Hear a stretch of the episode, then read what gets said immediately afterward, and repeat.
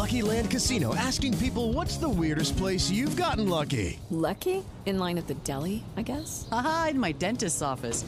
More than once, actually. Do I have to say? Yes, you do. In the car before my kids' PTA meeting. Really? Yes. Excuse me, what's the weirdest place you've gotten lucky? I never win and tell. Well, there you have it. You can get lucky anywhere playing at LuckyLandSlots.com. Play for free right now. Are you feeling lucky? No purchase necessary. Void where prohibited by law. 18 plus. Terms and conditions apply. See website for details.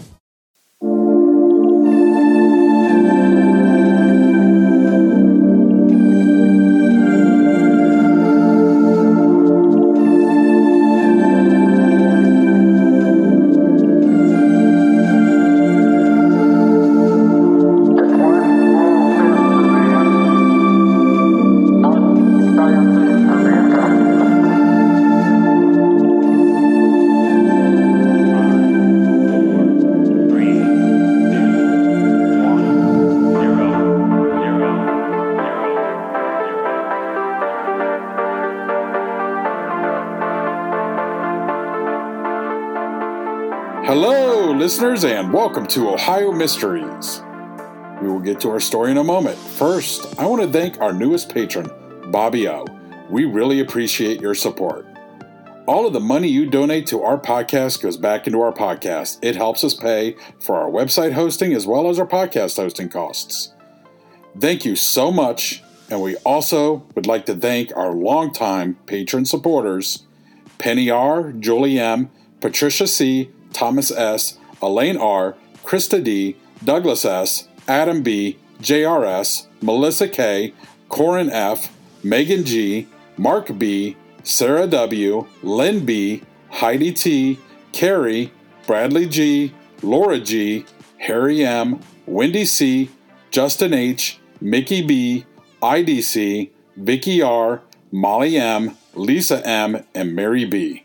And if you would like to join these fantastic group of people who help support our podcast, head on over to ohiomysteries.com and select the support us through Patreon button. When you join our Patreon team as a bonus, you will also see extra content from us that only our patrons get. Thanks again, everyone, for your support. And now it's time to throw another log on the fire, campers. Let's dig up a new Ohio mystery. I'm your co host, Steve Yoder, and with us, as always, is our storyteller and journalist, Paula Schleis, who spent 30 years telling these kinds of stories for the Akron Beacon Journal. Hi, everybody. We're going to lighten things up today because this episode is going to leave you smiling, if not outright laughing, as you run to the internet to see if it's true. It is, every word of it. It's one of the stories baseball historians love to talk about because it's so fantastical. A pitcher dons his Cleveland uniform for the first time. He's one out from winning his debut game. He gets struck unconscious by lightning, then pops up sporting a burned hole in the chest of his uniform and demands to finish the game. And why? Because of a contract that is undoubtedly one of the most bizarre agreements in the history of Major League Baseball. You don't have to be a sports fan to enjoy this one, so stick with us. This is the story of Ray Caldwell, with kudos, by the way, to the research of ESPN writer Ryan Hockensmith. Ray Caldwell was born in Pennsylvania in 1888, the son of Anna and Walter Caldwell. From the very beginning, his life had some unexpected twists. His parents divorced, for one thing, something exceedingly rare in the 19th century, and his dad, a minister, moved to Europe. His mom remarried to a telegraph operator, and Caldwell followed in his footsteps with a real passion for the work. Even after Caldwell reached the big leagues, he would take off season jobs with railroads just to be their telegraph operator. As for baseball, well, Caldwell was a natural and an aberration. He pitched right handed, he hit from his left. It was a very desirable combination. He started semi pro ball at the age of 20, and very quickly he was picked up by New York. In 1910, he signed with the Highlanders, who would become the Yankees in a couple more years. Players gave him the nickname Slim because of his 6 foot 2, 190 pound frame. Back then, New York was a pretty pathetic team. Here's another one of those Caldwell moments that make you think, no way could this happen. At one point, Caldwell threw 52 consecutive scoreless innings. Now, for non baseball fans, that's like a pitcher playing almost six complete games in a row without the other team scoring a single run. But here's the crazy thing for all 52 innings, his team couldn't score either. That's how pathetic New York was when he joined. Eventually, things got better. In 1914, when Caldwell was 25, he went 18 and 9 with a 1.94 ERA. Again, for the non sports fans, let's just say those stats made him a rising superstar. Unfortunately, Caldwell had a problem, a drinking problem, and it was a bad one. He was repeatedly fined and suspended for being drunk, disorderly, and just a general bad attitude. One year, his fines amounted to more than half his annual paycheck, and he convinced the team owner to forgive them. In response, the Yankees manager at the time, who had fined Caldwell to begin with, resigned from the team. And that brings us to another of those what moments. In 1916, Yankees manager Bill Donovan was at wits' end with Caldwell and suspended him for two weeks. When Caldwell didn't return after two weeks, Donovan said, Okay, then you're suspended for six months, the remainder of that season. The thing is, during this time, even Caldwell's family didn't know where the heck he was. He had vanished from the face of the planet. He reappeared the following March, a week late for spring training, and refused to say where he was. The Yankees, always hoping he would one day settle down and become the pitcher everyone knew him to be, took him back. It wasn't until much later that it was revealed Caldwell had used his suspension to travel to Panama, where he pitched the season under an assumed name. Caldwell's off the field drinking and partying continued unabated. He was once charged with grand larceny for allegedly stealing a ring. He was taken to court by his wife for not financially supporting her and their son. Things got so bad, the Yankees even hired two detectives to trail him 24 7 and report on everything he was up to. The proverbial straw that broke the camel's back came in 1918 when Caldwell went AWOL again. He left the Yankees in mid August and joined a shipbuilding firm. Now, he had a pretty good reasoning for doing this. World War I was on, and Caldwell's number came up in the draft. But he could avoid military service if he was working for the shipbuilder. Even better, this particular shipbuilder had a company baseball team, and so Caldwell was permitted to play rather than work a day on the assembly line. However, the Yankees had not approved any of this. And so that winter, before the start of the 1919 season, the team gave up and let him go. They traded him to Boston. And here's another one of those things that make you go, hmm. The war was over, and so Caldwell joined the Red Sox that spring. And on road trips, he roomed with another rising 24 year old superstar. But both of these men were prone to outrageous behavior, and by July, Boston decided it was a horrible combination, and they could only keep one of them. The bad boy they decided to keep was Babe Ruth.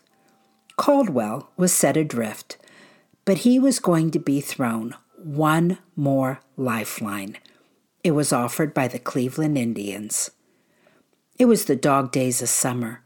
The season was already more than half over, and Cleveland team manager Tris Speaker had a plan to try and revive the career of a man in whom so many saw potential. He met with Caldwell and slipped a contract before him. Caldwell read it, then looked up, confused. You left out one word, Tris, Caldwell said. Where it says, I've got to get drunk after every game, the word not has been left out. It should read that I'm not to get drunk. Tris Speaker shook his head.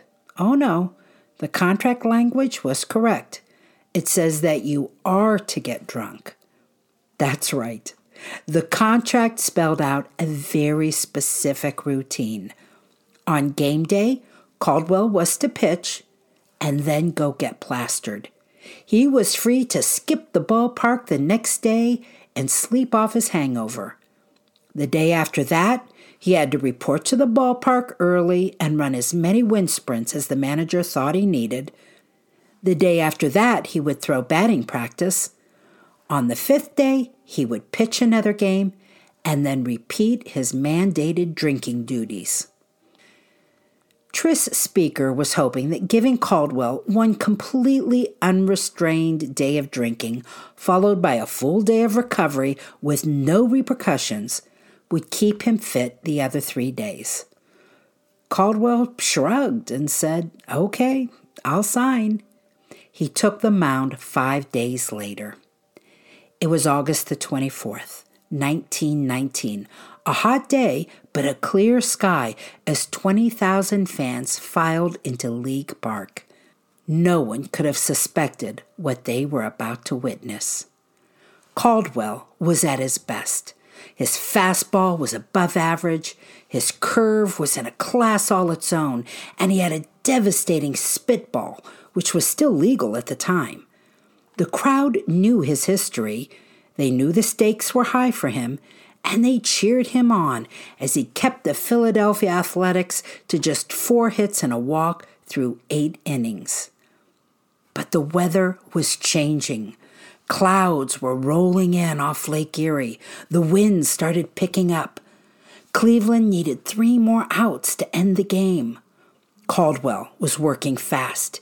He got two easy infield pop outs. So just one more out to victory but the storm had finally reached the field. Caldwell set himself for what everyone hoped would be the final pitch of the day. But at that very moment, lightning flashed from the sky. The players on the field dove to the ground. Shortstop Ray Chapman will later say he felt a surge of electricity go down his leg. Cleveland catcher Steve O'Neill took off his metal mask and threw it as far as he could, afraid it might attract a bolt. A moment later, the eight Cleveland position players rose from the ground, dusted themselves off, and looked around. The ninth man on the field was still lifeless. Ray Caldwell was on his back, out cold, arms spread wide. The first man to reach him touched him and leaped back, warning everyone he'd just been zapped. So everyone stood and stared, terrified to touch him again. Caldwell's chest was smoldering from where a bolt had burned his uniform. They began to think Caldwell was dead. And then, suddenly, Caldwell groaned. He lifted his head. With no help from his teammates, who were still keeping their distance, he rolled over onto his knees and got to his feet. Everyone was rejoicing. They encouraged Caldwell to walk off the field and stood on both sides of him, remembering not to touch him. But Caldwell wouldn't go. No way, he said. I have one more out to get.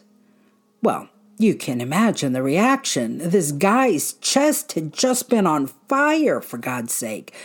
But he refused to go. Tris Speaker eventually agreed to let Caldwell finish his game. Caldwell reached a hand toward the shortstop and said, Give me the danged ball and turn me toward the plate.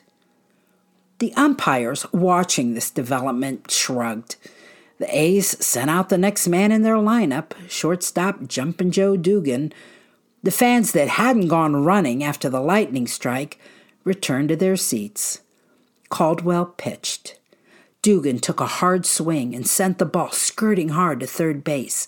Willie Gardner fielded it, rushed it to first, and Dugan was out. And that's how Ray Caldwell survived a lightning strike to finish his first game with the Indians, and quite possibly the most important game of his life. After the game, he told the Cleveland Plain Dealer, eh, felt like somebody came up with a board and hit me on the top of the head and knocked me down. History did not record if Ray fulfilled what his contract required of him next. He was supposed to go out and drink himself silly, and he certainly had earned it. But history does show the rest of 1919 went smoothly, and the system devised by Tris Speaker, who became a legend for his innovative thinking and quirky strategies, seemed to work. As a matter of fact, three weeks after his electrifying debut, Caldwell threw a no hitter against the team that had released him before the season, the Yankees, and people reveled in his revenge. He finished his short season 5 and 1 with an exceptional 1.71 ERA. The next year, in 1920, Caldwell won 20 games in helping the Indians reach the pinnacle of their profession. The team won its first World Series. But the fairy tale ends there.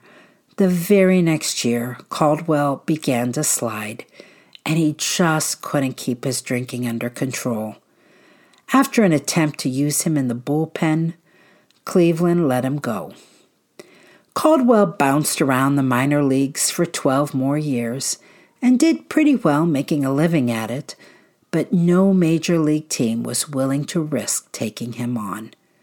When he retired in 1933, he was a 43 year old grandpa on his fourth marriage. He spent the rest of his life running a farm he bought in Frewsburg, New York, teaching baseball clinics for kids, and working as a telegraph operator for the Buffalo, Rochester, and Pittsburgh Railway.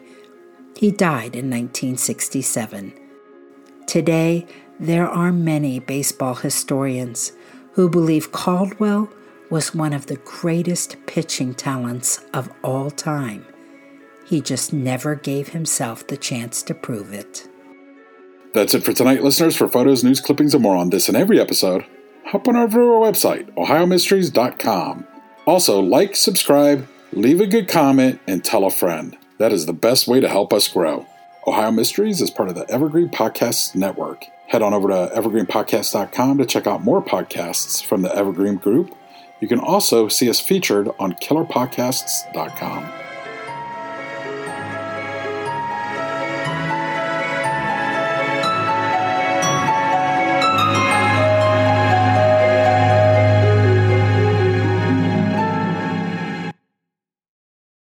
With Lucky Land slots, you can get lucky just about anywhere. Dearly beloved, we are gathered here today to. Has anyone seen the bride and groom?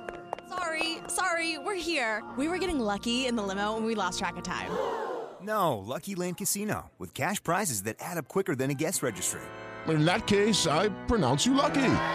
Play for free at LuckyLandSlots.com. Daily bonuses are waiting. No purchase necessary. Void where prohibited by law. 18 plus. Terms and conditions apply. See website for details.